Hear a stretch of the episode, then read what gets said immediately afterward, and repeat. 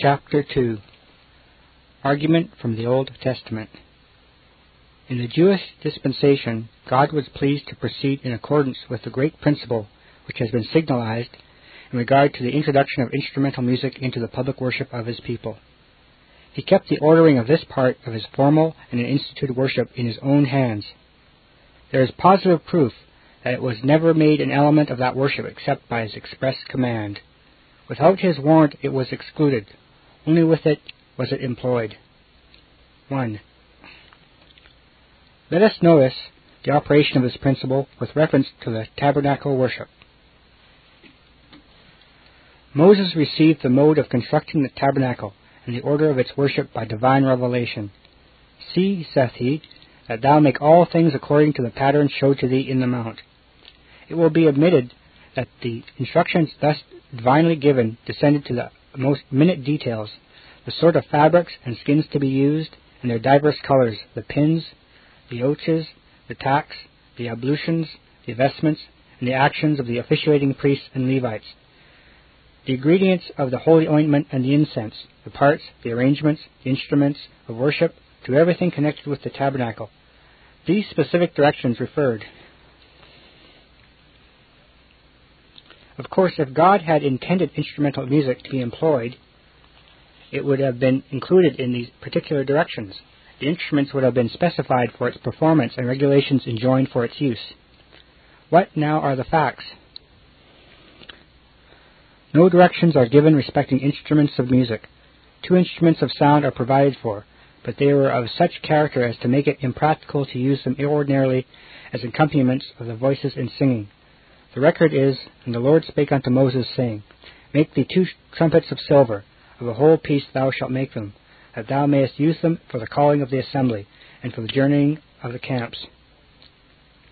And if you go to war in your land against the enemy that oppresseth you, thou shalt blow an alarm with the trumpets, and ye shall be remembered before the Lord your God, and ye shall be saved from your enemies. Also in the days of your gladness, and in your solemn days, and in the beginning of your months, ye shall blow with the trumpets over your burnt offerings, and over the sacrifices of your peace offerings, that they may be to you for memorial before your God. I am the Lord your God. The blowing of these trumpets as a signal for marching or for going to war had certainly nothing to do with worship. Neither did the call of the congregation to assemble belong to the performance of worship, any more than a church bell now, the ringing of, the, of which ceases when the services begin. There is nothing to show that the blowing of the trumpets on festival days and at the beginning of months over the offerings was accompanied by singing on the part of the priests and Levites. There is no mention of that fact, and Jewish tradition opposes the supposition. Moreover, it is almost certain that the blowing of trumpets on such occasions was a representative act performed by the priests, and that consequently it was not accompanied by the singing of the congregation. It is true that there is one recorded exception, 2 Chronicles 5, verse 12 and 13, which occurred, however, when the tabernacle had given way to the temple. At the dedication of the latter edifice, the priests blew the trumpets at the same time that the Levites sang and played upon instruments of music, so as to make one sound. But it is evident that on that great occasion of rejoicing, what was aimed at was not musical harmony, but a powerful crash of jubilant sound. We are shut up to the conclusion that there was nothing in the tabernacle worship as ordered by Moses which could be justly characterized as instrumental music. This absence of instrumental music from the services of the tabernacle continued not only during the wanderings of the Israelites in the desert, but after their entrance into the promised land, throughout the protracted period of the judges, the reign of Saul, and a part of David's. This is a noteworthy fact. Although David was a lover of instrumental music and himself a performer upon the harp, it was not until some time after his reign had begun that this order of things was changed, and as we shall see, changed by divine command. Let us hear the scriptural record, 1 Chronicles 23, verses 1 to 6. So when David was old and full of days, he made Solomon his king over Israel. And he gathered together all the princes of Israel, with the priests and the Levites. Now the Levites were numbered by the age of thirty years and upward, and their number by their poll man by man, was thirty and eight thousand, of which twenty and four thousand were to set forward the work of the house of the Lord, and six thousand were officers and judges. Moreover, four thousand were porters, And four thousand praised the Lord with the instruments which I made, said David, to praise therewith. And David divided them into courses among the sons of Levi, namely Gershon, Kohath, and Merari. Now, how did David come to make this alteration in the Mosaic order which had been established by divine revelation? For the answer, let us again consult the sacred record. 1 Chronicles 28, verses 11 to 13, and verse 19.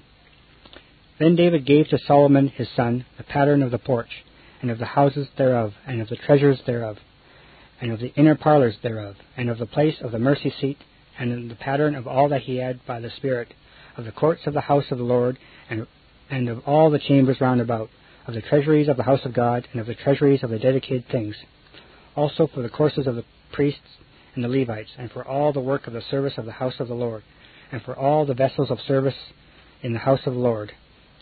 All this, said David, the Lord made me understand in writing by his hand upon me, and all the works of this pattern. Second Chronicles 29, verses 25 and 26. And he, Solomon, set the Levites in the house of the Lord, with cymbals and with psalteries and with harps, according to the commandment of David, and of Gad the king's seer, and of Nathan the prophet, for so was the commandment of the Lord by his prophets.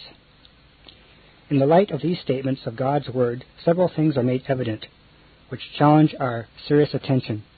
First, instrumental music was never divinely warranted as an element in the tabernacle worship until David received inspired instructions to introduce it as preparatory to the transition which was about to be effected to the more elaborate ritual of the temple.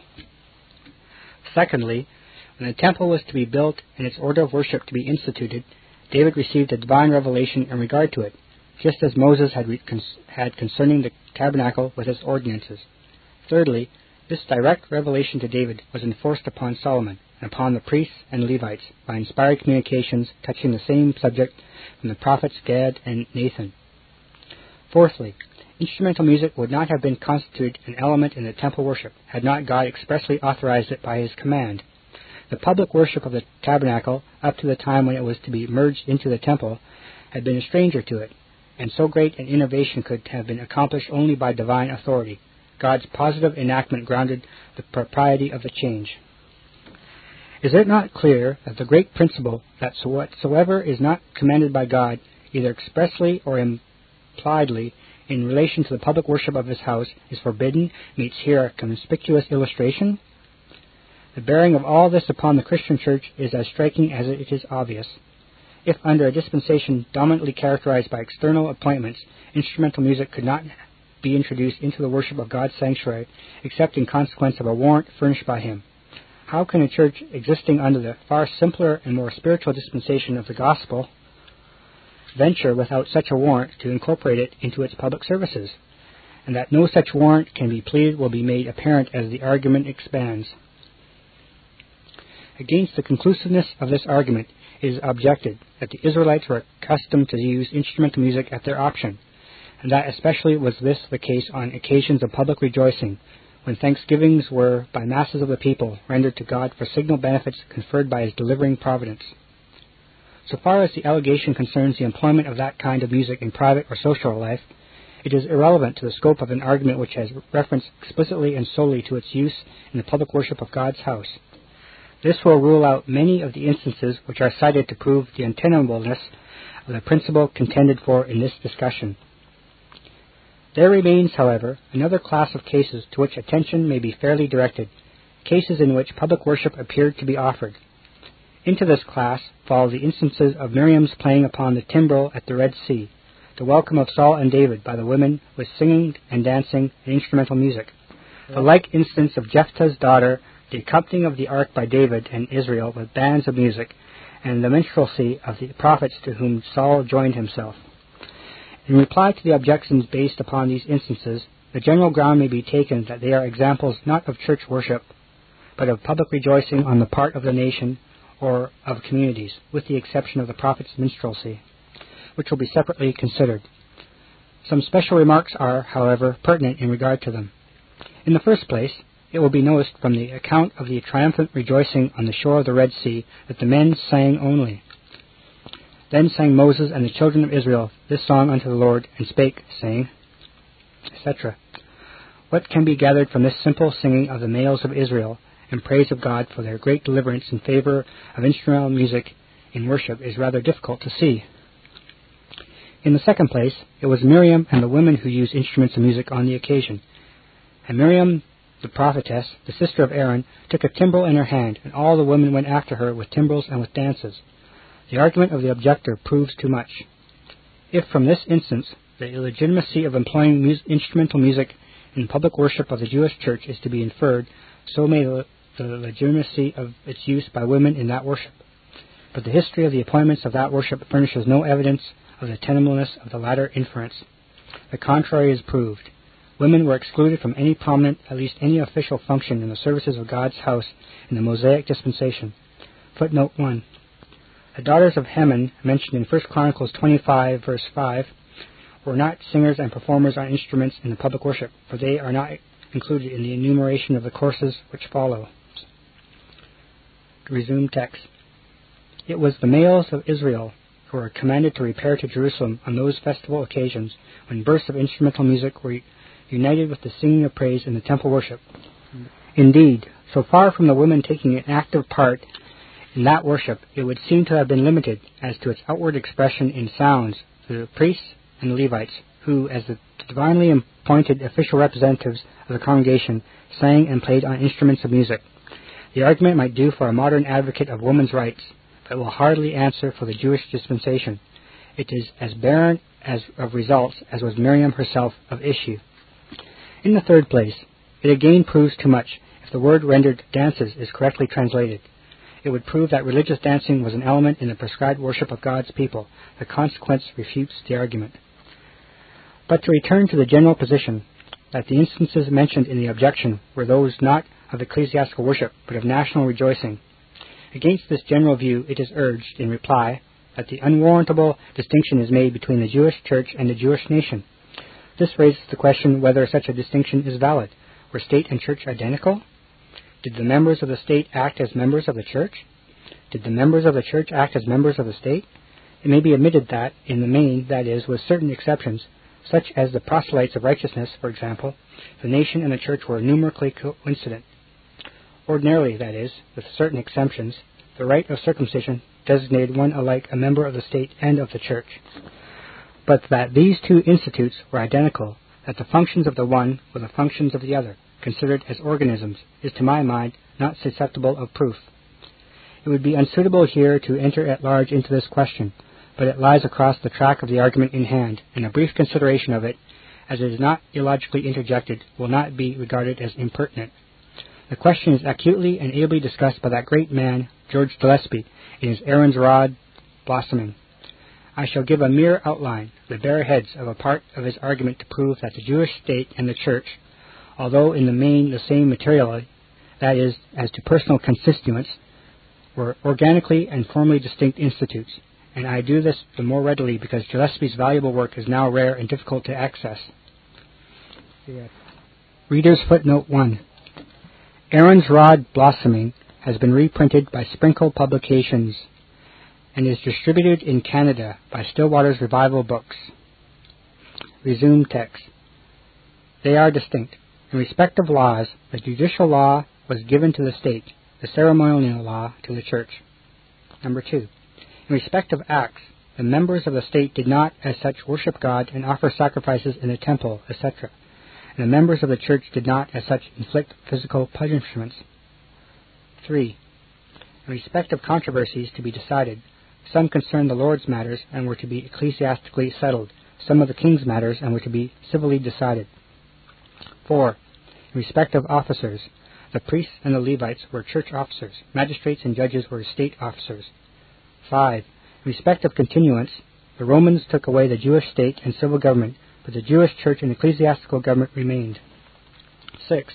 In respect of variation, the constitution and government of the Jewish state underwent serious changes under different civil administrations. But we cannot say that the church was remodeled as often as the state was. 7. In respect of members, there were proselytes, the proselytes of righteousness, who were admitted to membership in the church with its privileges, but were not entitled to the privileges of members of the state. 8 in respect of government. In the prosecution of this argument to prove the distinctness of the Jewish state, church and state, Gillespie takes the ground that there are two Sanhedrins, one civil, the other ecclesiastical, and he cites as maintaining that view Zepyrus, Junius, Piscator, Wolfius, Gerhard, Godwin, Bucerus, Wallius, Pelagius, Sulpicius, and the Dutch annotators, Bertramus, Apollonius, Tregelius, the professors of Groningen, Reynolds, Paget, L'Empereur, and Elias, cited by Buxtorf. This special argument Gillespie presses elaborately and acutely by more than a dozen separate considerations derived from Scripture. But as the question has been ably debated on both sides by men learned in Jewish affairs, no positive opinion is here expressed as to the conclusiveness of the proofs presented by the great Scotch divine. 9. There was an ecclesiastical excommunication among the Jews different from the penalties inflicted by the criminal law of the state. Such are the ribs merely of a powerful argument in favor of the distinction between the Jewish state and the church by one who had the reputation of being one of the astutest debaters in the Westminster Assembly of Divines. That distinguished scholar, Dr. Joseph Addison Alexander, expresses the opinion in his primitive church office that the Jewish state and church were one organization with two distinct classes of functions, one civil and the other ecclesiastical. But Gillespie shows that the numerical components of some of the courts were different. They consisted of different men.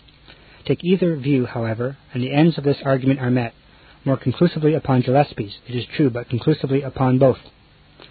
What the state as such did, the church as such did not do, and vice versa. And if this be so, it follows that the same thing holds in regard to the people. What they did in a national capacity, they did not necessarily do in an ecclesiastical. When, then, Miriam and the women were with her, the women who welcomed Saul and David returning home in triumph, the daughter of Jephthah, celebrating her father's victory, and the mass of people who accompanied the ark in its transportation to Jerusalem, played on instruments of music. They were commemorating national events with appropriate national rejoicings. They were not acting worship as the church or as members of the church. In regard to the company of prophets whom Saul joined, it is sufficient to say that they were in part to be poets and minstrels of the nation, and that as incident occurred during the existence of the tabernacle, the incontestable proof which has been already, already exhibited that instrumental music such as that which they employed was not allowed in its worship is enough to sweep all ground from beneath the objection now considered against the operation of the great principle of limitation among church worship from which I have contended. This holds good whether or not the view which has been presented as to these prophets be correct. Their playing on instruments had nothing to do with the public, formally instituted worship of the house of the Lord. It has thus been shown, by a direct appeal to the Scriptures, that during all the protracted period in which the tabernacle was God's sanctuary, the great principle was enforced that only what God commands is permitted, and what he does not command is forbidden in the public worship of his house.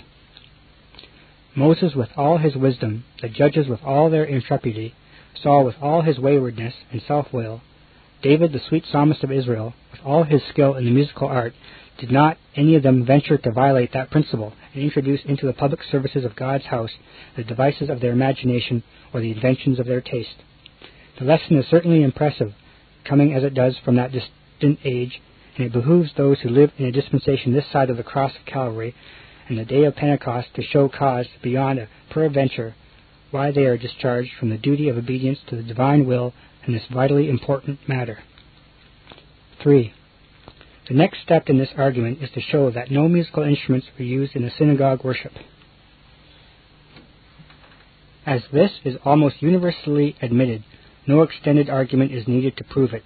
It might have been expected from the jealousy which God had always peculiarly manifested in enforcing the principle that without an express warrant from him nothing was to be introduced into the public worship of his people, and especially from the facts already emphasized that no instruments of music were allowed to be employed in the tabernacle, and that they were included in the service at the temple only in consequence of explicit divine instructions to that effect, it might have been expected that instrumental music would not have been incorporated into the worship of the Jews on ordinary Sabbath days, not embraced in the three national festivals.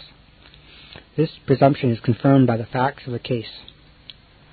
The writers who have most carefully investigated the Jewish antiquities and have written learnedly and elaborately in regard to the synagogue concur in showing that its worship was destitute of instrumental music. What singing there was, and there was not much of it in proportion to the other elements of worship, was plain and simple. In his great work on the ancient synagogue, Vitringa shows that there were only two instruments of sound used in connection with the synagogue, and that these were employed not in worship or along with it as an accompaniment, but as publishing signals. First, for proclaiming the new year. Secondly, for announcing the beginning of the Sabbath. Thirdly, for publishing the sentence of excommunication and fourthly, for heralding fasts. These were the sole uses. There were no sacrifices over which they were to be blown, as in the tabernacle and temple, and from the nature of the instruments it is plain that they could not have accompanied the voice in singing. There are only two kinds trumpets and ram's horns, or cornets. The former were straight, the latter curved. Nor is it to be supposed that the cornet like the modern instrument of that name, was susceptible of modulation and therefore of accompanying vocal melody. It had but one note, and was so easy to be blown that a child could sound it. Further, they were for the most part used not even in connection with the synagogue buildings, but were blown from the roofs of houses so as to be heard at a distance. Enough has been said to prove that no instrumental music entered into the services of the Jewish synagogue. Footnote 1. The Orthodox Jews, even to the present day, opposes its use in the synagogue. The writer knew a congregation in Charleston, South Carolina, to be rent in twain in consequence of an attempt to introduce an organ. The elements of worship in the Mosaic dispensation were of two kinds. Number one, the generic or essential. Those observed in the synagogue were the reading and exposition of God's word, exhortation, prayers accompanied with singing, if the common recitation by the people of parts of the Psalms can be so characterized, and by the contribution of alms.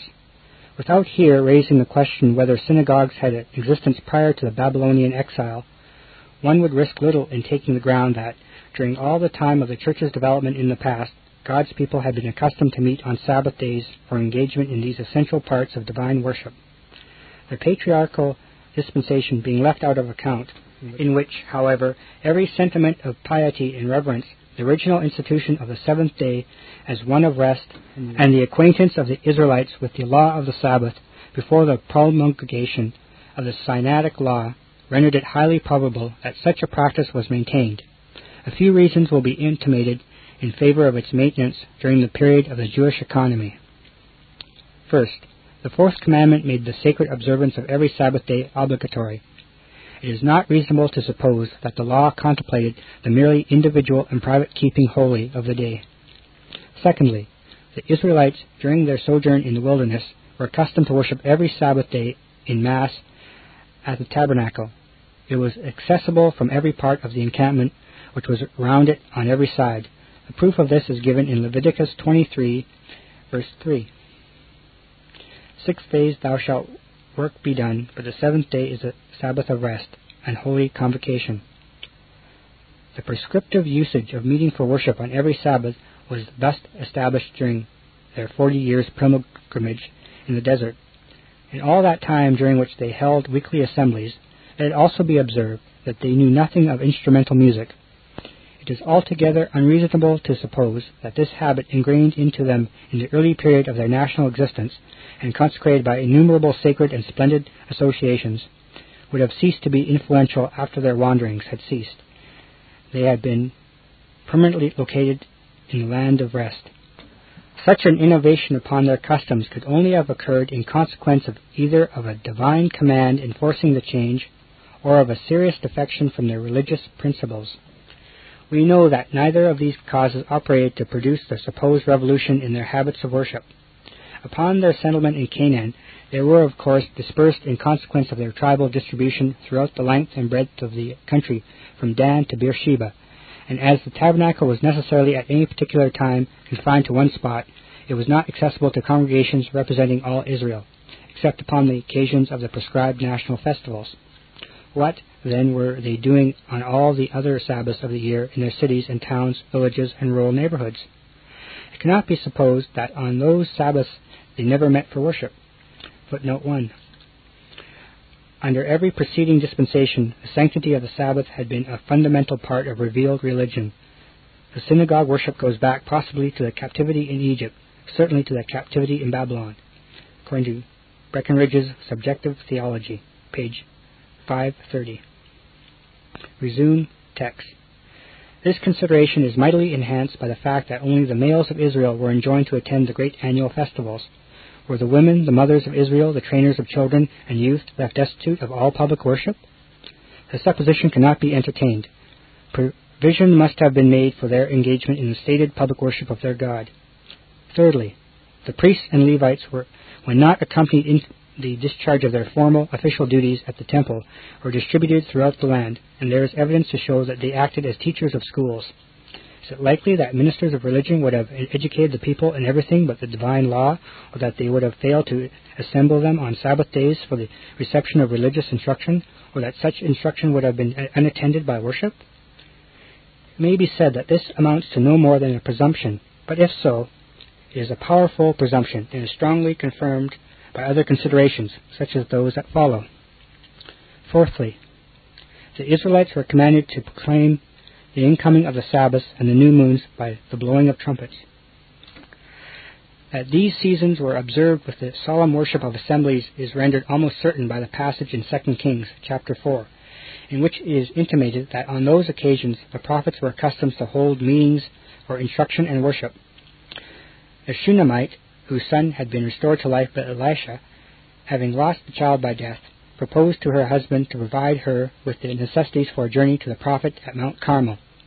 His reply was, Wherefore wilt thou go to him today? It is neither new moon nor Sabbath. The answer cannot be understood except upon the supposition here contended for, namely, that the Sabbaths and new moons were seasons of gatherings for the instruction and worship, and it is certain that Carmel was not Jerusalem, and that weekly Sabbaths and the beginnings of months did not occur only three times a year. Fifthly, in Psalm 74, verse 8, the psalmist, in view of the devastation of the country by its enemies, thus laments They said in their hearts, Let us destroy them together. They have burned up all the synagogues of God in the land. It is not necessary to suppose that the buildings here rendered synagogues exactly corresponded with those erected for worship after the return from the Babylonian captivity, but they were places for worship. See footnote 1. Horne's Introduction, Volume 2, page 102 for a confirmation of this view. It is there shown to have been advocated by Josephus and Philo and also by Grotius, Ernesti, Whitby, Doddridge, and Lardner. Resume text. Possibly they were, as Prideaux and others suggest, uncovered places of worship, but they were buildings. Else how could they have been burned? And that they were not the halls adjoining the temple, as some conjecture, is proved by the statement that they were throughout the land, all the synagogues of God in the land. Were the temple buildings ubiquitous? In this exposition, not a few eminent commentators agree. Dr. McCurdy, in Lange's commentary on the place, says that these buildings were places of meeting in different parts of the land. Calvin remarks, I readily take the Hebrew modim in the, in the sense of synagogues because he says all the sanctuaries and speaks expressly of the whole land. Adam Clarke observes, the word mode, which we translate synagogues, may be taken in a more general sense and mean any places where religious assemblies were held, and that such places and assemblies did exist long before the Babylonian captivity is pretty, pretty evident from different parts of Scripture. Footnote 1. George Gillespie says, after the tribes were settled in the land of promise, synagogues were built in the case of urgent necessity, because all Israel could not come every Sabbath day to the reading and expounding of the law in the place that God had chosen that his name might dwell there. English Popish Ceremonies, page 116. Dr. Plumptre, in the article on synagogues in Smith's Dictionary of the Bible, citing Vitringa on the synagogue, page 271, says, Jewish writers have claimed for their synagogues a very remote antiquity. In well nigh every place where the phrase before the Lord appears, they recognize it in a known sanctuary, a fixed place of meeting, and therefore a synagogue. This view is taken in the Targums of Onkelos and Jonathan. On the one hand, says Dr. Plumptre, it is probable that if new moons and Sabbaths were observed at all, it was shown above that they were, they must have been attended by some celebration apart from as well as at the tabernacle or the temple. On the other, so far as we find traces of such local worship, it seems to have fallen too readily into a fetish religion, sacrifices to ephods and teraphim in groves and on high places, offering nothing but a contrast to the reasonable service, the prayers, psalms, instruction in the law of the later synagogue. This, to some extent, not universally, is lamentably true, but the abuse proves the legitimate use of these stated seasons and places of public worship separately from the tabernacle and temple services. The gatherings of the elders during the exile for instruction by the prophet, which was repeatedly mentioned in Ezekiel, infer that the practice of holding assemblies for worship and the hearing of the law antedated their captivity. The exiles carried the custom with them. The words of Ezekiel 11 verse 15 and 16, seems to imply that God manifested his gracious presence in these meetings of his people, as in little sanctuaries, somewhat as in former and better times he had done at the greater sanctuaries in their native land. This view supported, remarks learned author who had been quoted, by the Septuagint, the Vulgate, and the Authorized Version. It is confirmed by the general consensus of Jewish interpreters. If these arguments have availed to prove that the people of Israel were accustomed to hold stated meetings for worship apart from the services of the tabernacle and the temple, the well ascertained practice of the post exilian synagogues clearly establishes the absence of instrumental music from those weekly assemblies. For had, that, for had that kind of music been employed in those meetings, it would have inevitably have been continued in the synagogue worship. Every conceivable consideration would have opposed its elimination. The powerful force of long continued precedents, the prescriptive uses of the past hallowed by sacred associations, the conservative sentiment which resists of revolutionary innovation, and more than all the demands of human taste and the requirements of an acknowledged artistic standard. But it is certain that no instrumental music was used in the worship of the later synagogue. The argument is well nigh irresistible. If it be contended that instrumental music, which had previously existed, was purged out of the regular worship of the Jews by the post-exilian Reformation, the question at issue is given up for if the Jews reformed the worship of the church by abandoning instrumental music, much more should it have been discarded at the greater Reformation inaugurated by Christianity. Otherwise, it would have conceded that the Christian church was less pure in its worship, less thoroughly reformed than was the Jewish church in its later and better state. It has thus been shown that the essential parts of divine worship were maintained by the people of God in their ordinary Sabbath day worship during the Jewish dispensation, and it is the purpose of this discussion, as it shall be developed, to evince the fact that only these essential elements of worship passed over into the Christian dispensation. They are permanent, and like the covenant of grace in its generic and essential features, as contradistinguished to the specific and accidental, were designed to endure unchanged through all dispensations. Number two, the second kind of elements of worship in the Mosaic economy was the specific or accidental, which was typical and symbolical, and as such temporary in its nature. Footnote 1. Let it be observed that in making this distinction between essential and accidental elements of worship, by the accidental are meant elements divinely commanded. With the Reformed and Puritan divines, I utterly repudiate the distinction as used by prelatists to justify such accidental elements as human wisdom or church authority adds, without divine warrant, to the essential elements of worship. Resume text. Warburton says that types and symbols are generically the same in that they are both representations, but they are specifically different in that the type represents something future, the symbol something past or present. Hence he regarded the sacraments of the New Testament as symbols. Thornwell observes that they differ from each other in the circumstance that types teach by analogy and symbols by expressive signs without pausing to discuss the nature of the specific differences between them, or to consider the question whether some of the elements in the Jewish ritual service were not at the same time both typical and symbolical, I proceed to show that the types of the temple worship did not, as is too often carelessly assumed, have exclusive reference to the sacrifice of Christ, but that some of them represented beforehand the effects to be produced in the New Testament dispensation by the Holy Ghost. And I will then attempt further to show that the instrumental music of the temple worship fell into the latter class, and therefore, as having fulfilled its typical and temporary office, passed away and vanished upon the introduction of the Christian economy. But before these points are developed, it is requisite that a few things be premised. In the first place, no element in the synagogue worship was typical and temporary. This is too evident to require argument. The reading and exposition of the divine word, exhortatory addresses, the singing of the psalms, and the contribution of alms are as elements of worship which cannot be regarded as types foreshadowing substantial realities to come. They belong to the class essential and permanent. In the second place, the essential and permanent elements of worship, as fundamental to all public religious service, entered, of course, into the temple worship. In this respect, there was no difference between the worship of the temple and that of the synagogue.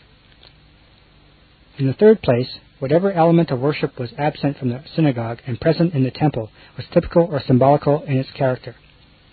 Having in common what was essential and permanent, the specific difference between them lay in the possession by one of the accidental and temporary, and the non possession by the other of the same.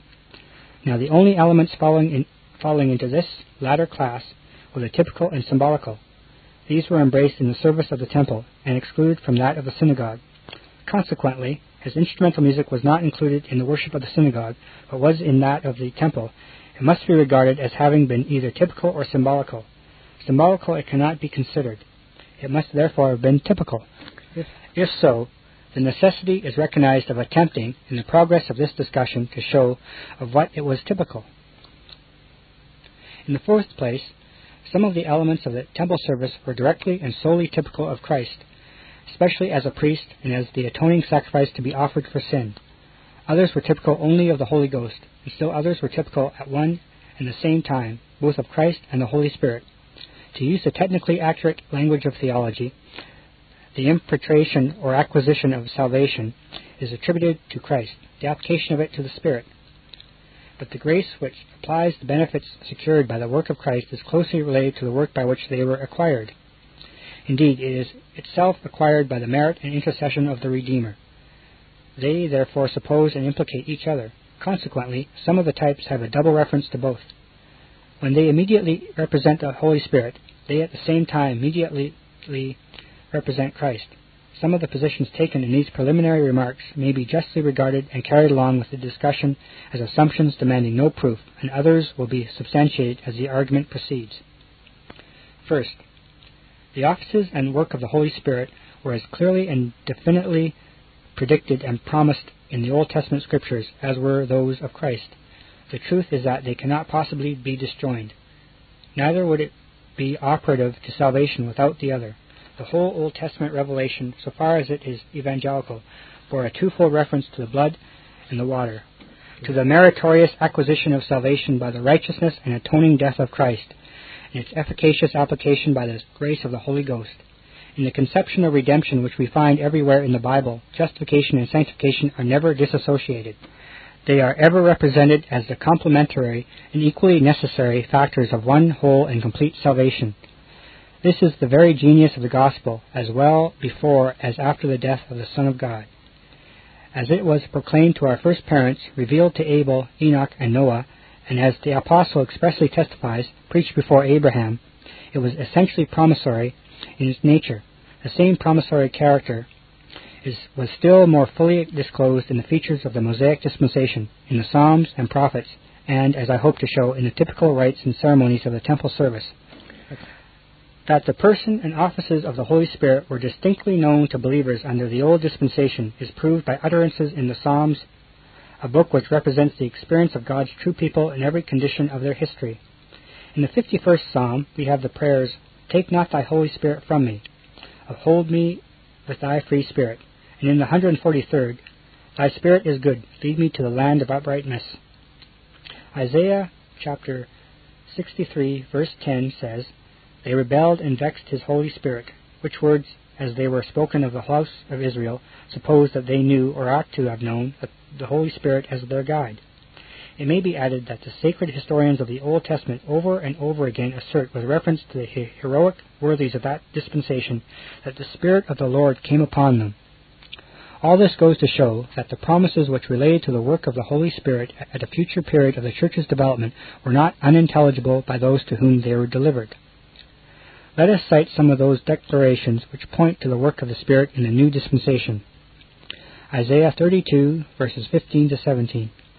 After describing the desolations that would be visited upon the land of Israel, the prophet says, Until the Spirit be poured upon us from on high, and the wilderness be a fruitful field, and the fruitful field shall be counted for a forest. Then judgment shall dwell in the wilderness, and righteousness remain in the fruitful field. And the work of righteousness shall be peace, and the effect of righteousness quietness and assurance forever. Isaiah 42, verse 1. Behold my servant, whom I uphold, mine elect, in whom my soul delighteth. I have put my spirit upon him. He shall bring forth judgment to the Gentiles. Isaiah 44, verses 3 to 4. For I will pour water upon him that is thirsty, and floods upon the dry ground. I will pour my spirit upon thy seed, and my blessing upon thine offspring. And they shall spring up as among the grass, as willows by the watercourses. Isaiah 59, verses 19, 20, 21. So shall they fear the name of the Lord from the west, and his glory from the rising of the sun. When the enemy shall come in like a flood, the Spirit of the Lord shall lift up a standard against him. And the Redeemer shall come to Zion, and unto them that turn from transgression in Jacob, saith the Lord.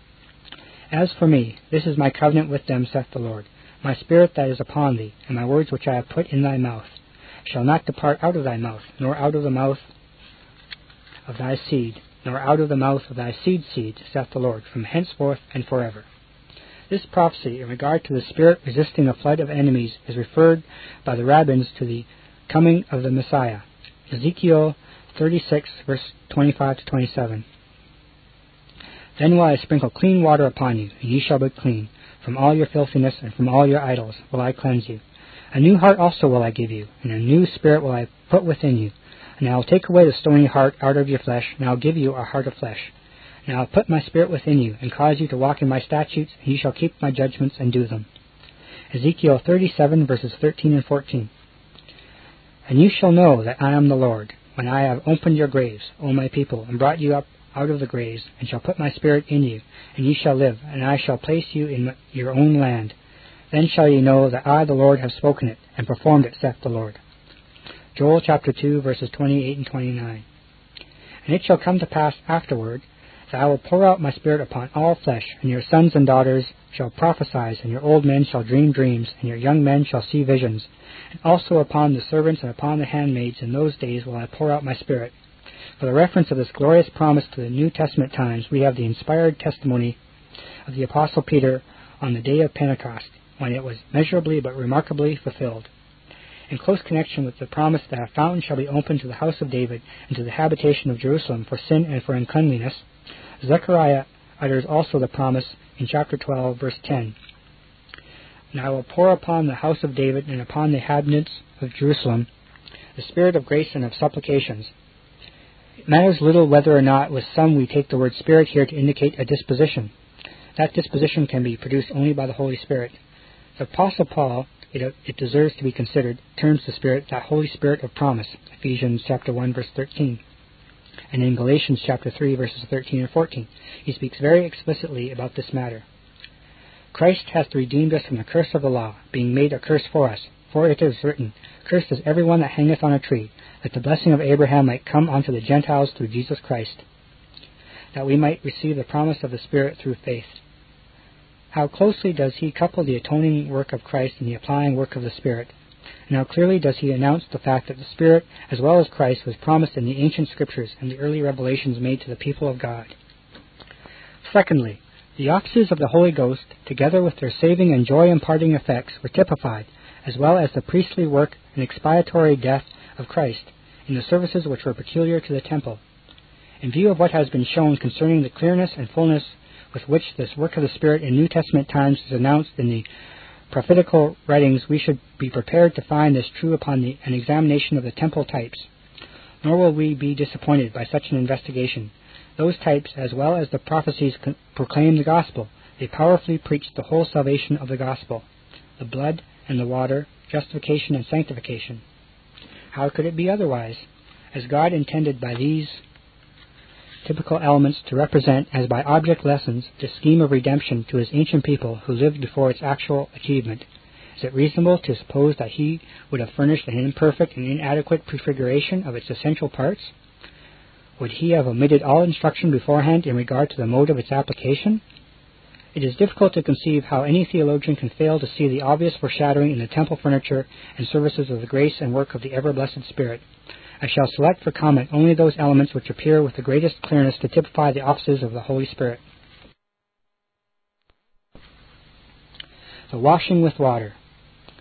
Why was water employed as a type, if not to signify what the New Testament scriptures so unmistakably characterize under that figure? Except a man, saith the Lord Jesus, be born of water and of the Spirit, he cannot enter into the kingdom of God. John chapter 3 verse 5. The preposition here is omitted before the Spirit in the original, and the words may well be rendered of water even the Spirit. At least this must be the meaning in judgment of anyone who would not coordinate external water with the almighty grace of the Holy Ghost in the new creation of the soul. And to talk of one's being spiritually born in part of an outward symbol is to speak unintelligibly. Paul several times uses washing and water to signify cleansing by the Holy Spirit. Ephesians chapter 5 verse 26. That he might sanctify and cleanse it, the church, with the washing of water by the word. 1 Corinthians chapter 6 verse 11.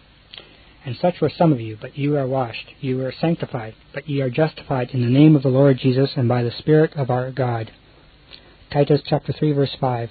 According to his mercy he saved us by the washing of regeneration, and, or even the renewing of the Holy Ghost.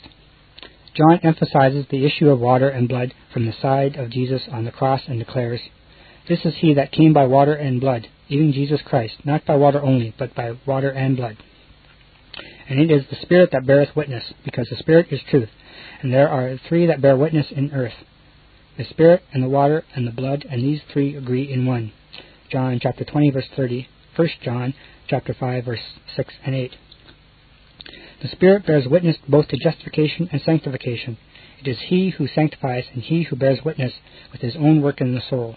The analogy, then, between the type and the antitype as to the offices respectively discharged leads to the conclusion that the lavers and the ablutions of the temple typified the grace of the Holy Spirit.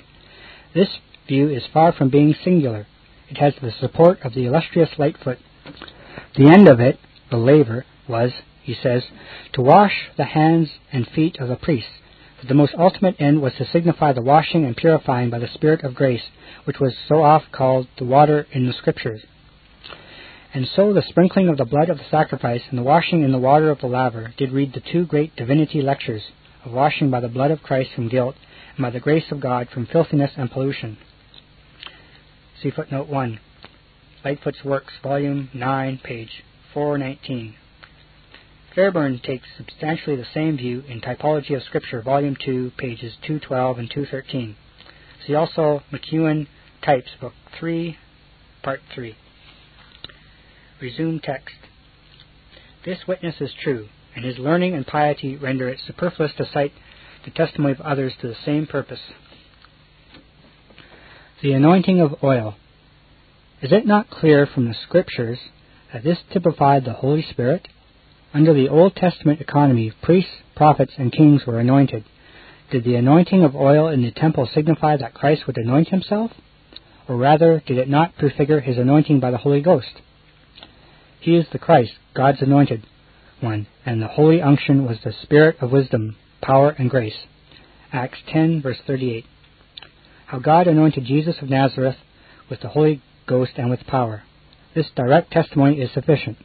The anointing oil of the temple discharged the typical office of prefiguring the holy unction with which Jesus was anointed, and who, coming from him upon all his people, teacheth them all things. 1 John 2, verse 27. This view also is sustained by the authority of the distinguished scholar who has already been cited. The oil and anointing, he observes, wherewith the priests and the vessels of Lord's house were sanctified, did denote the word and the Spirit of God, whereby he sanctifieth the vessels of his election, even the persons of his choice, to his service and acceptance. Footnote 1, page 440. This view is also maintained by McEwen in Types, Book 3, Part 3. Resume text. The oil in the golden candlestick. Taking into view the analogy of Scripture teaching, one cannot doubt that this oil typified the Holy Spirit. I cite the remarks upon this point of the Reverend Patrick Fairbairn in his Typology of Scripture. Footnote 2, Volume 2, page 257 and 258, says Fairbairn, This symbol has received such repeated illustration in other parts of Scripture that there is scarcely any room for difference of opinion as to its fundamental import and main idea. In the first chapter of Revelation, the image occurs in its original form, the seven golden lamps, not candlesticks as in our version, but the seven lamps on one candlestick, are explained to mean the seven churches. These churches, however, not as of themselves, but as replenished by the Spirit of God and, of, and full of holy light and energy, and hence in the fourth chapter of the same book we again meet with seven lamps of the fire before the throne of God, which are said to be the seven spirits of God. These are the one Spirit of God in his varieties of holy and spiritual working. Footnote 1. This is probably the true view. Resume text or seven presiding spirits of light fitted by that Spirit for the ministrations referred to in the heavenly vision. Throughout Scripture, as we have already seen in chapter 3 of this part, oil is uniformly taken for a symbol of the Holy Spirit. It is so not less with respect to its light giving property as to its qualities for anointing and refreshment, and hence the prophet Zechariah in chapter 4 represents the exercise of the Spirit's gracious and victorious energy in behalf of the church under the image of two olive trees pouring oil into the golden candlestick, the church being manifestly imaged in the candlestick, and the Spirit's assisting grace in the perpetual current of oil with which it was supplied. Footnote 2. In opposition to Fairbairn, and in agreement with the majority of Orthodox commentators, I would regard the golden candlestick as itself a type of Christ, and the lights merely the lamps of revelation as representing the church. The oil with Fairbairn I take to typify the illuminating grace of the Holy Ghost. But the true container of that oil is originally Christ himself, not the church, except perhaps derivatively, which receives it from him and manifests it in the world of darkness. See McEwen, Types, Book 3, Part 3. Resume text. The Feast of Pentecost. This festival, says Horne in his introduction, footnote 1 in Volume 2, page 126, had a typical reference to the miraculous effusion of the Holy Spirit upon the apostles and first fruits of the Christian church on the day of Pentecost, on the fiftieth day after the resurrection of Jesus Christ. He refers in support of this view to, the, to Schultz, Lamy, Lightfoot, Michaelis, Reland, and Alber. Horne further says, footnote 2, in page 127 of the same volume, McEwen strongly urges this typical significance of the Feast of Pentecost. Resume text. Horne saying, One of the most remarkable ceremonies performed at this feast in the latter period of the Jewish polity was the libation or pouring out of water, drawn from the fountain or pool of Siloam, upon the altar. As, according to the Jews themselves, footnote 3, in confirmation of this assertion, the author quotes the following passage from the Jerusalem Talmud. Why is it called the place or the house of drawing? Because thence from thence they draw the Holy Spirit, as it is written, And ye shall draw water with joy from the wells of salvation. Resume text. This water was an emblem of, of the Holy Spirit. Jesus Christ applied the ceremony and the intention of it to himself when he cried, saying, If any man thirst, let him come unto me and drink. John chapter 7, verse 37 to 39. Treating of this feast, Fairbairn makes the following instructive remarks. Footnote 4. Typology of Scripture, Volume 2, page 311. Resume text. Fairbairn says, The rite that commemorated the typical redemption had to take, take precedence of anything belonging to the coming harvest, even of the presentation of its first ripening sheaf. But the work of redemption being finished, and the feast of fat things so long in preparation being ready, then the freest welcome is given to come and be satisfied with the loving kindness of the Lord. And Christ having suffered and been glorified, what day could so fitly chosen for the descent of the Holy Ghost as the day of Pentecost? For to what end was the Spirit given? To take of the things of Christ and show them to Christ's people. That is to turn the riches of his purchased redemption from being a treasure laid up among the precious things of God into a treasure received and possessed by his people, so that they might be able to rejoice and call others to rejoice with them in the goodness of his house. Now the work of God is finished, Henceforth, the fruitful experience of it among his people proceeds, and the first fruits of the Spirit having assuredly been given, he can never withdraw his hand till the whole inheritance of blessing be enjoyed. Instrumental music. In the first place, it has already been shown that neither by God's direction nor in the actual practice of his people in the old dispensation were instruments of music susceptible of modulation employed elsewhere in the public worship than in the temple. They were not used in the tabernacle until David was preparing to build the temple or in the synagogue. In the second place, it has also been shown that whatever element of worship was embraced in this temple service and was absent from that of the synagogue was typical in its character. This was true of instrumental music. Therefore, as an element of the temple worship, it was typical. In the third place, it has been proved that some of the elements contained in the temple service were typical of the Holy Spirit and of the effects to be produced by Him in the New Testament dispensation, such as the consecration, illumination, purification, and conversion of souls, and now. In the fourth place, I lay down the proposition that the instrumental music of the temple worship was typical of the joy and triumph of God's believing people to result from the plentiful effusion of the Holy Ghost in New Testament times. It was suited to discharge such a significant office in the age in which God saw fit to prescribe its employment as part of a typical ritual. It produces an exhilaration of the senses, and that is about all that it does produce. We have seen that the Israelites, like all other peoples, employed it in their national and secular rejoicings. Now, the Mosaic dispensation was not peculiarly a dispensation of the Spirit. It is a distinctive glory of the Christian economy that it is the administration of the Spirit. But, says Paul, we speak the wisdom of God in a mystery, even the hidden wisdom, which God ordained before the world unto our glory, which none of the princes of this world knew. For had they known it, they would have not have crucified the Lord of glory. But as it is written, Eye hath not seen, nor ear heard, neither have entered into the heart of man the things which God hath prepared for them that love him. But God hath revealed them unto us by his Spirit, for the Spirit searches all things, yea, the deep things of God. 1 Corinthians chapter 2, verses 7 to 10. This revelation, partially made in the Old Dispensation, is far more fully unfolded, even in this life in the present, and will still be more amply and gloriously in the heavenly. But if, also says the same apostle, the ministration of death, written and engraved in stones, was glorious, so that the children of Israel could not steadfastly behold the face of Moses for the glory of his countenance, which glory was to be done away, how shall not the ministration of the Spirit be rather glorious?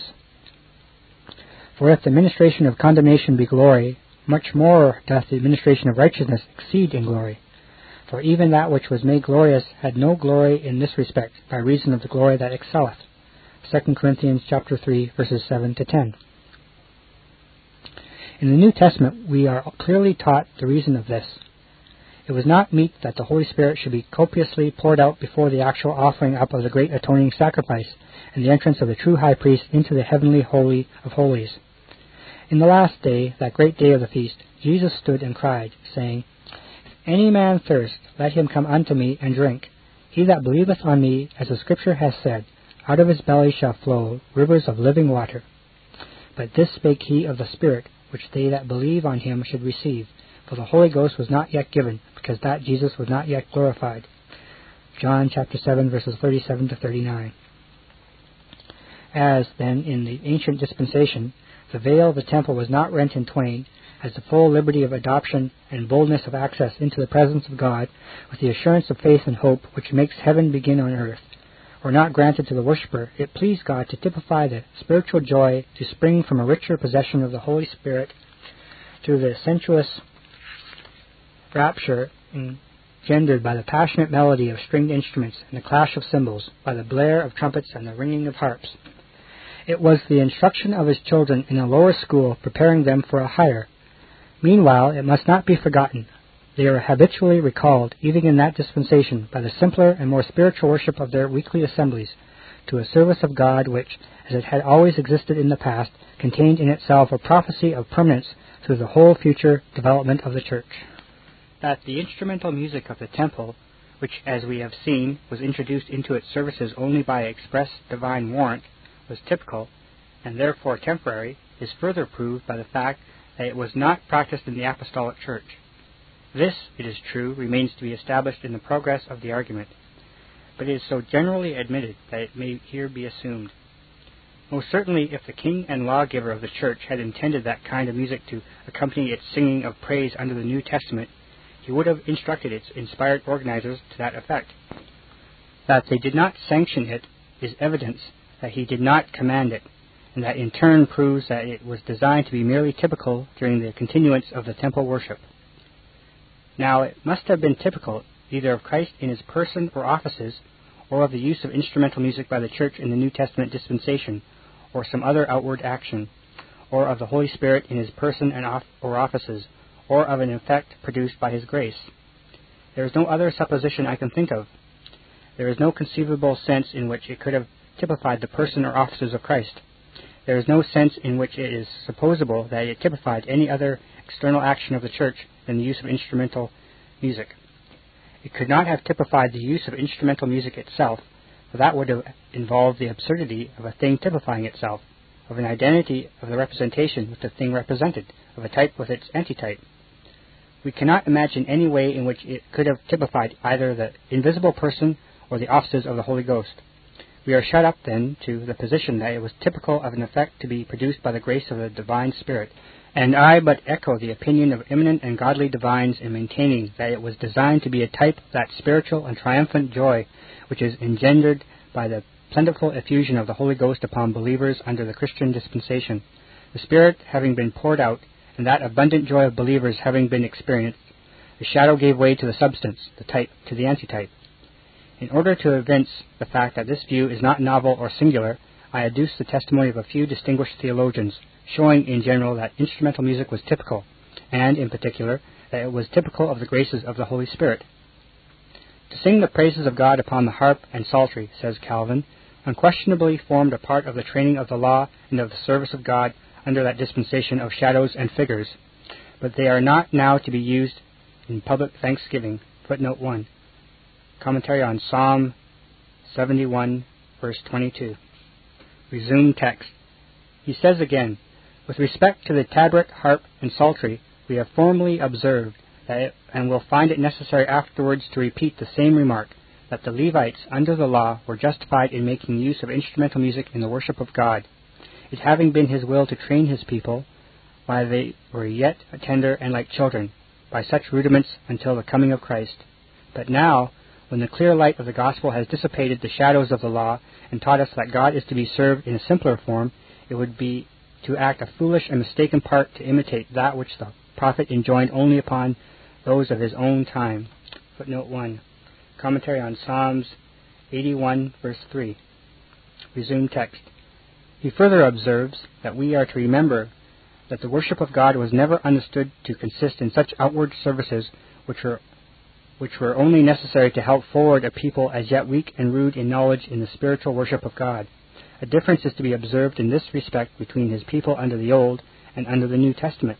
For now that Christ has appeared, and the church has re- reached full age, it were only to bury the light of the gospel should we introduce the shadows of a departed dispensation. From this it appears that the papists, as I shall have occasion to show elsewhere, in employing instrumental music, cannot be said so much to imitate the practice of God's ancient people as to ape it in a senseless and absurd manner, exhibiting a silly delight in that worship of the Old Testament which was figurative and terminated with the gospel. Footnote 2. Commentary on Psalms 92, verse 1. Resume text. The first question, says Ames in his Church Ceremonies, page 404, was if the primitive church had such chaunting idol service as is in our cathedral churches. The rejoinder, Dr. Burgess, after some words spent about singing, about which he bringeth not the least resemblance of that in question until the fourth century after Christ, accepteth first that organal music was God's ordinance in the Old Testament, and that not significant or typical, and therefore is sinfully called idol service. To this I say, 1. That his denying of organal music to have been significant or typical is without reason and against the current of our divines, taken as it may seem out of Bellarmine on the Mass, who uses this evasion against those words of Peter Martyr.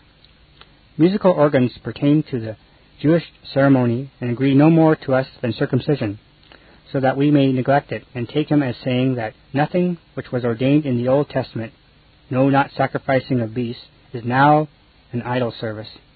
Yet Bellarmine, who is here referred to by Ames as evading the judgment of Peter Martyr, himself expresses the same judgment in another place. Footnote 1. We appeal from Philip drunk to Philip sober, from Bellarmine the partisan to Bellarmine the theologian. Resume text. Justinus, he observes, saith that the use of instruments was granted to the Jews for their imperfection, and that therefore such instruments have no place in the church. We, Bellarmine and the Catholics, confess indeed that the use of instrumental music agreeth not alike with the perfect and with the imperfect, and that, therefore, and that therefore they began but of late to be admitted into the church. Bellarmine lived from 1542 to 1621. This last mentioned opinion of the great polemic cardinal had been previously expressed by Thomas Aquinas, the angelic doctor of the Church of Rome, in his Summa Theologica, page 646. Instruments of music, he says, such as harps and psalteries, the Church does not adopt for divine praises, lest it should seem to Judaize. Instruments of this sort more move the mind to delight than form internally a good disposition. Under the Old Testament, however, there was some utility in such instruments, both because the people were more hard and carnal, and needed to be stirred up by instruments of this kind as by promises of earthly good, and also because of material instruments of this sort figured something.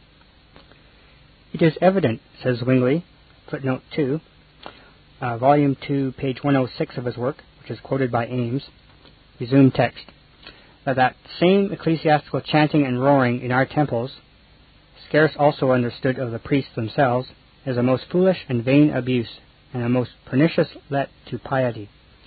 In the solemn worship of God, I do not judge it more suitable than if we should recall the incense, tapers, and other shadows of the law into use.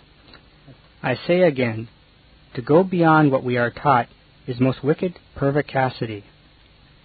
Voetius, in his great work, The Ecclesiastical Polity, elaborately argues against the use of instrumental music in the Christian Church, and among the arguments which he advances employs this. Because it savors of Judaism, or worship suited to a childish condition under the Old Testament economy, and there might with equal justice be introduced into the churches of the New Testament the bells of Aaron, the silver trumpets of the priests, the horns of the Jubilee, harps, psalteries, and cymbals, with Levitical singers, and so the whole cultus of that economy, or the beggarly elements of the world, according to the words of the Apostle in the fourth chapter of Galatians.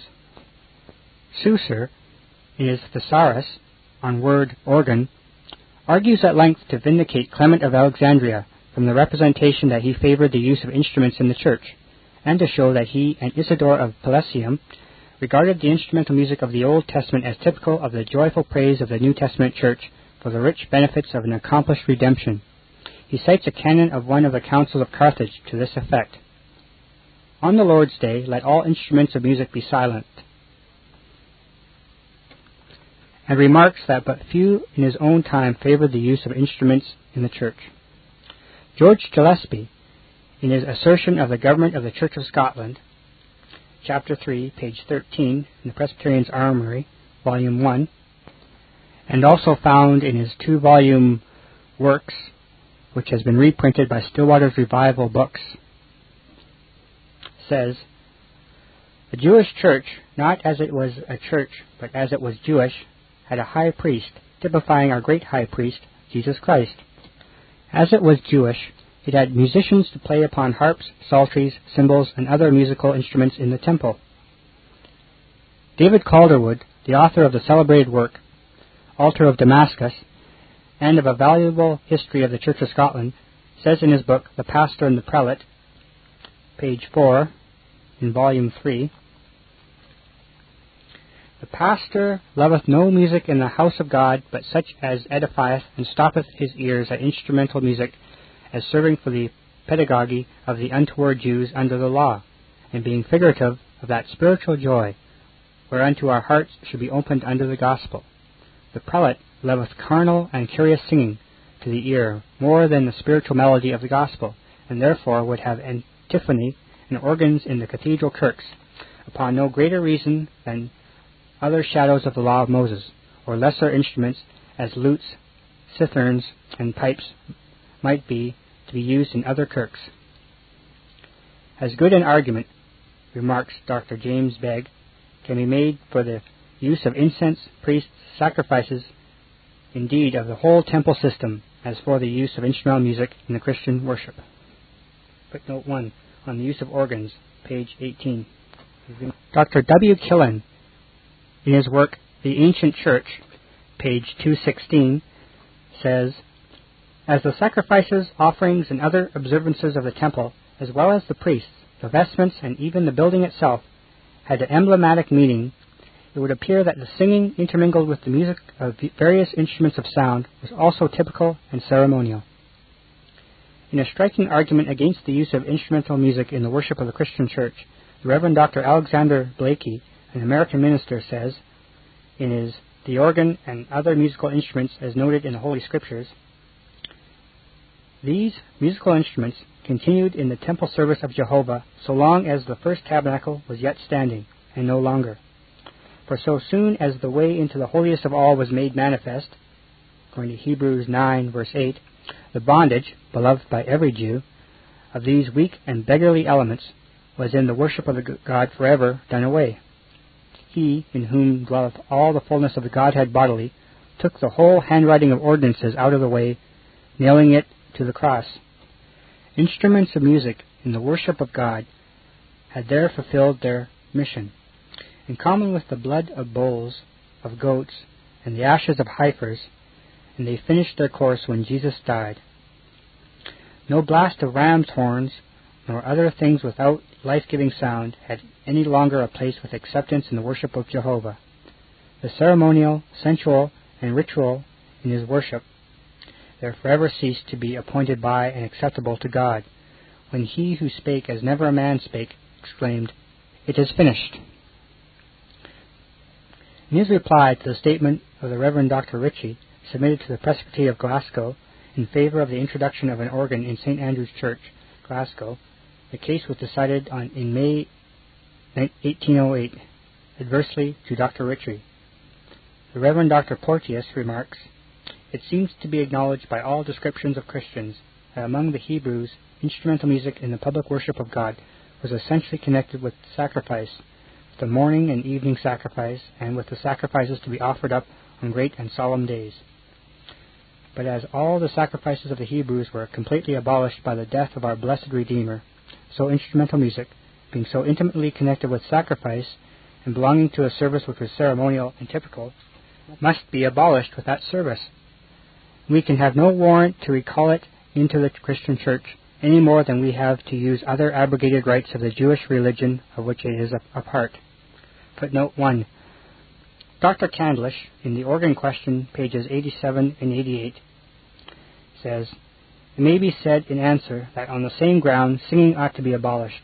But first, singing was not as peculiarly connected with sacrifice as was the blowing of trumpets. Secondly, that the use of instruments was peculiar to the temple service, whereas singing was not.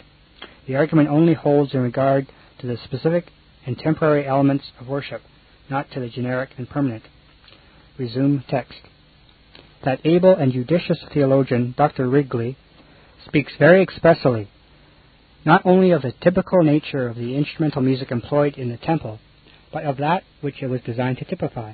He says, It may be observed that how much soever the use of musical instruments which were in this worship may be concluded to be particularly adapted to that dispensation, as they were typical of that spiritual joy which was, the gospel church should obtain by Christ, yet the ordinance of singing remains a duty, as founded on the moral law. Footnote 2. Body of Divinity. Question 154, Volume 4, page 82. 1815. Resume text. To the objection that those arguments that have been taken from the practice of the Old Testament Church to prove singing and ordinance may, with equal justice, be alleged to prove the use of instrumental music. He replies, Though we often read of music being used in singing the praises of God under the Old Testament, yet if what has been said concerning its being a type of that spiritual joy which attends our praising God for the privilege of that redemption which Christ has purchased be true, then, this objection will appear to have no weight, since this type is abolished together with the ceremonial law. Pages 87 and 88. I have heard the view maintained that the reason why this music was not in use in the synagogue worship was that it would have involved a violation of the law commanding the Sabbath day to be kept holy, that it requires a species of labor which, as it was not necessary would have violated the commandment enjoining abstinence from all necessary work on that day. And in support of this view, it is claimed that instrumental music was permitted and was actually employed on the weekdays between the Sabbaths. In reply, I would say, in the first place, the allegation that instrumental music was used on weekdays in the synagogue before the Christian dispensation began needs to be confirmed. The fact that such a practice now exists or has existed for a long time proves nothing. The rationalism and indifferentialism of many of the modern Jews would be sufficient to account for the fact, just as the heterodox temper affords an explanation of the employment of organs in the synagogue worship even on the Sabbath. In the second place, if the allegation were true, it would establish nothing in opposition to the view maintained in this discussion. For, during the Mosaic dispensation, the Jews ever manifested a tendency to disobey divine commands and contemn divine ordinances in the assertion of their own will and the gratification of their own taste, a disposition which frequently incited them to flagrantly idolatrous worship. And although, after the Babylonian captivity open idolatry ceased, the same disposition continued, and called forth the rebuke administered by Christ to the scribes and Pharisees for making void the commandments of God by human traditions. The oral law overlay the written. Tradition superseded the Bible. Furthermore, it may be questioned whether this repeated worship of small numbers of persons in a synagogue on the days of the week could be put into the category of solemn, formal, public worship, such as that which obtained on Sabbath days. In the third place, it is admitted that instrumental music was not employed in the synagogue on the Sabbath. The reason assigned is that it would have infringed the law of the Sabbath requiring a cessation of all unnecessary work. Now, the question arises how, in view of that law, it was employed in the temple on the Sabbath? The answer given is that God, in that case, by his authority, relaxed the rigor of the fourth commandment and warranted work which otherwise would have been unjustifiable. I rejoin. A relaxation of the Sabbatic law in favor of the temple services is not granted. Whatever was necessary or proper according to God's appointment in order to the observance of his worship was provided for in, in that law. It was not requisite for God to dispose with his own authority to secure compliance with it. Further, if, according to the supposition, God relaxed his law in one case, the question is, why did he not relax it in the other?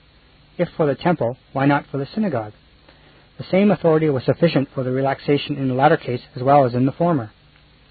But this hypothesis of a relaxation of the law being discharged, the question returns, why was not instrumental music employed on the Sabbath in the synagogue as well as in the temple? The answer is because God did not so command. He commanded it to be used in the temple. He did not, as he might have done, commanded it to be used in the synagogue. Now why? There must have been an adequate reason for the difference. What was it? The only reply which appears to furnish a solution of the difficulty is that the temple worship was typical, that of the synagogue not. The employment of types in the synagogue would have contradicted the very idea of the temple. The reason of the singular and exceptional existence of the latter was that it embraced a typical service. To have made the types common would therefore have subverted the temple.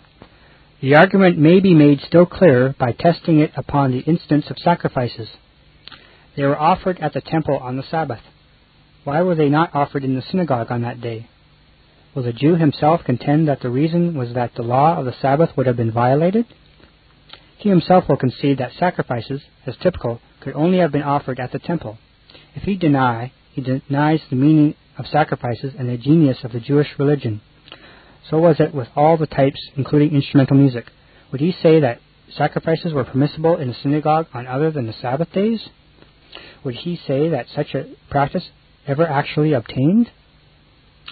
He must find, then, another reason why sacrifices were not offered in the synagogue on the Sabbath than the infraction of the Sabbatic law which they would have involved. The same argument holds good in relation to instrumental music, but the question here is with the Jew, and the attempt to convince him, without the concurrence of Almighty grace, would be as operative as an effort to reduce Gibraltar with an argument. It has been proved by this special line of argument that, in consequence of the absence of a divine command justifying its use, instrumental music was not included in the synagogue worship, that, as Christ, the procurer of redemption, was promised, so also the Holy Spirit, the applier of redemption, was promised in the Old Testament, that a whole salvation by blood and by water was revealed in its didactic statements, its prophecies, and its types, that the elements in the temple service which were not embraced in that of the synagogue were typical, that some of these were typical of the Holy Ghost and the effects to be produced by His grace in the New Testament times, and that among them instrumental music must be classed. From all this it follows, first, that to bring over into the new dispensation the features of worship which belong to the temple and not to the synagogue is more unwarrantable in us than the importation of the distinct elements of the temple worship into the synagogue would have been to the Jews. Secondly, that as the types of the Holy Spirit in the temple service are fulfilled in his application to believers of the benefits of a purchased redemption, to retain them in the Christian church is as much to dishonor him as to retain bloody sacrifices would dishonor Christ. And thirdly, that therefore, as instrumental music in the temple worship was one of those types, its employment in the public services of the Christian church is at once unwarrantable and dishonoring to the ever blessed Spirit. 4. To all this argument derived from the Old Testament, it is triumphantly objected that the Psalms exhort all men to praise God with instruments of music, and that they were designed to be sung in every age of the church. The objection is as futile as it is popular. In the first place, why did not David, who was one of the principal authors of the Psalms, introduce at an earlier period than he did instrumental music into the tabernacle worship? The reply is that he was not divinely commanded to do it. Why did not Moses, who was an accomplished psalmist and who heard the thrilling sound of timbrels and the great rejoicing over the discomfited host of Pharaoh on the shore of the Red Sea, incorporate this kind of music as an accompaniment of singing into that worship? The answer is because he had no divine warrant for such a measure. We have seen that David, by divine command, prepared instruments of music and directed them to be used in the temple when that edifice should be erected. He would have had no right to take that step had he not been inspired and commanded to do so by God, who alone possessed the prerogative to dictate the mode in which he should be worshipped. It deserves inquiry, too, whether any of the Psalms which are ascribed to David in which musical instruments are mentioned have any reference to their employment in the public worship of God's house. That those who are wont to plead the authority of his name examine the 57th, 108th, and the 144th Psalms, and discover in them, if they can, anything more than references to his individual worship. The 81st is attributed to Asaph, and may well have been composed after the dedication of the temple. It may also be observed, while this psalm is under notice, that the argument derived from it in favor of the early use of musical instruments by the Israelites has no value. The words are, Take a psalm, and bring hither the timbrel, the pleasant harp, with the psaltery. Blow up the trumpet in the new moon, in the time appointed, on our solemn feast day.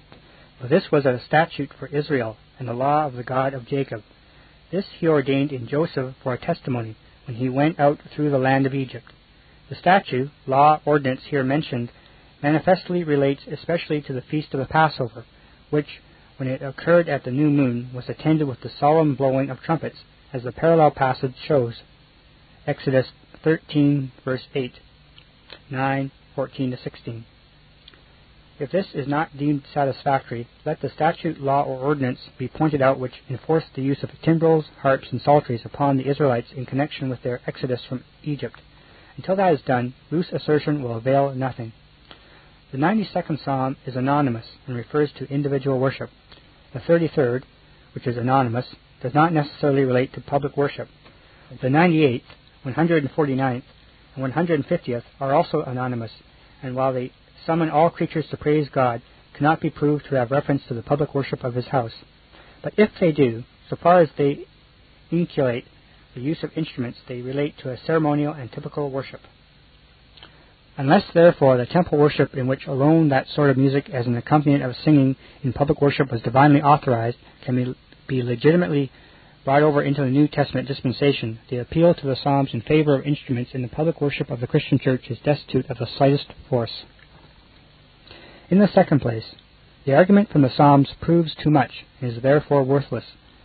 In the 51st Psalm, which has been in all ages since its incorporation into the sacred canon, a vehicle for expressing the penitential confessions of God's people. David prays, Purge me with hyssop, and I shall be clean. Wash me, and I shall be whiter than snow. The hyssop dipped into the blood of the paschal lamb was used to sprinkle the lintels and the doorposts of the Israelites as a token of their salvation from the doom which impended over the firstborn of Egypt, and as a type of the greater deliverance to be afterwards accomplished by God's appointed Lamb.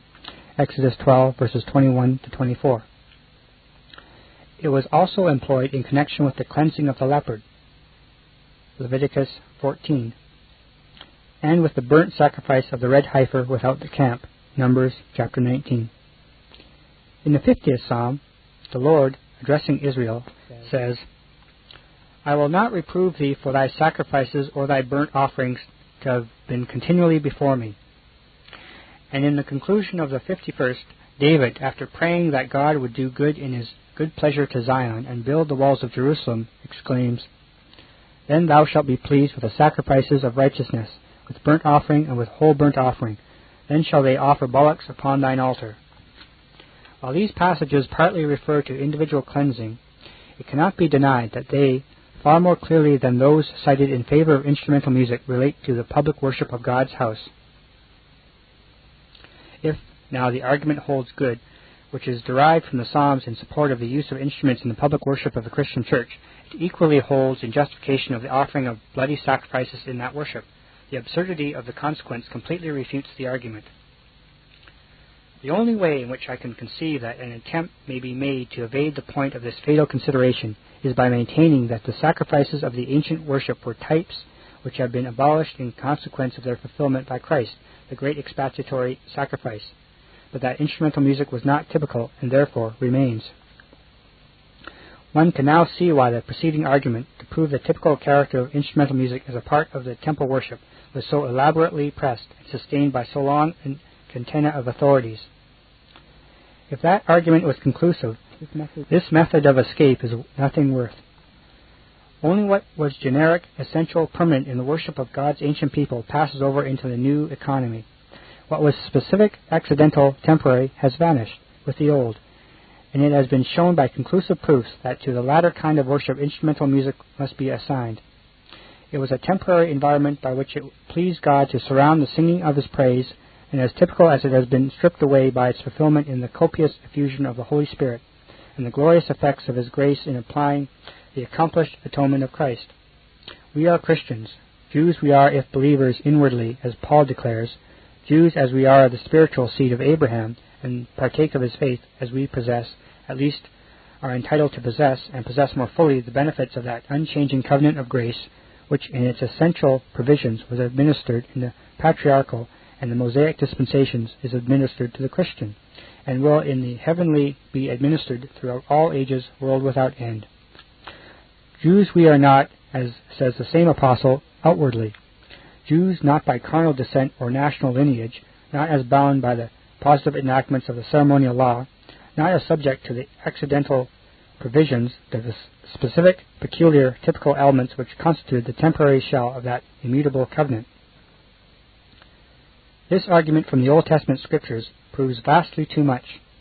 Those who have most urgently insisted upon it have acted with logical consistency in importing priests into the New Testament church, and as priests suppose sacrifices, lo, the sacrifice of the Mass.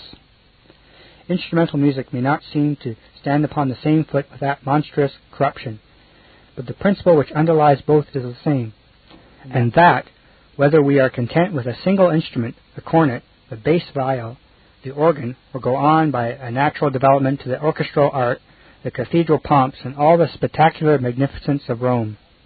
We are Christians, and we are untrue to Christ and to the Spirit of grace when we resort to the abrogated and forbidden ritual of the Jewish temple. End of chapter 2. This Reformation audio track is a production of Still Waters Revival Books. You are welcome to make copies and give them to those in need.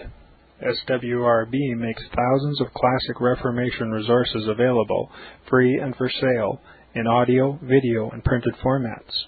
It is likely that the sermon or book that you just listened to is also available on cassette or video, or as a printed book or booklet. Our many free resources, as well as our complete mail order catalog, containing thousands of classic and contemporary Puritan and Reformed books, tapes, and videos at great discounts, is on the web at www.swrb.com.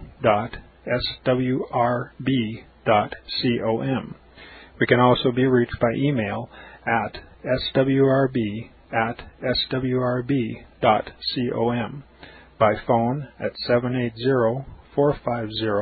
780-450-3730, by fax at 780-468-1096, or by mail at 4710-37A Avenue, Edmonton, that's E-D-M-O-N-T-O-N, Alberta, abbreviated capital A, capital B, Canada, T6L3T5. You may also request a free printed catalog. And remember that John Calvin, in defending the Reformation's regulative principle of worship, or what is sometimes called the scriptural law of worship, commenting on the words of God, which I commanded them not, neither came into my heart, from his commentary on Jeremiah 7:31, writes, God here cuts off from men every occasion for making evasions, since he condemns by this one phrase, I have not commanded them, whatever the Jews devised. There is then no other argument needed to condemn superstitions than that they are not commanded by God. For when men allow themselves to worship God according to their own fancies, and attend not to his commands, they pervert true religion. And if this principle was adopted by the papists, all those fictitious modes of worship in which they absurdly exercise themselves would fall to the ground. It is indeed a horrible thing for the papists to seek to discharge their duties towards God by performing their own superstitions. There is an immense number of them, as it is well known, and as it manifestly appears. Were they to admit this principle, that we cannot rightly worship God except by obeying His word, they would be delivered from their deep abyss of error. The prophet's words, then, are very important when he says that God had commanded no such thing, and that it never came to his mind, as though he had said that men assume too much wisdom when they devise what he never required, nay, what he never knew.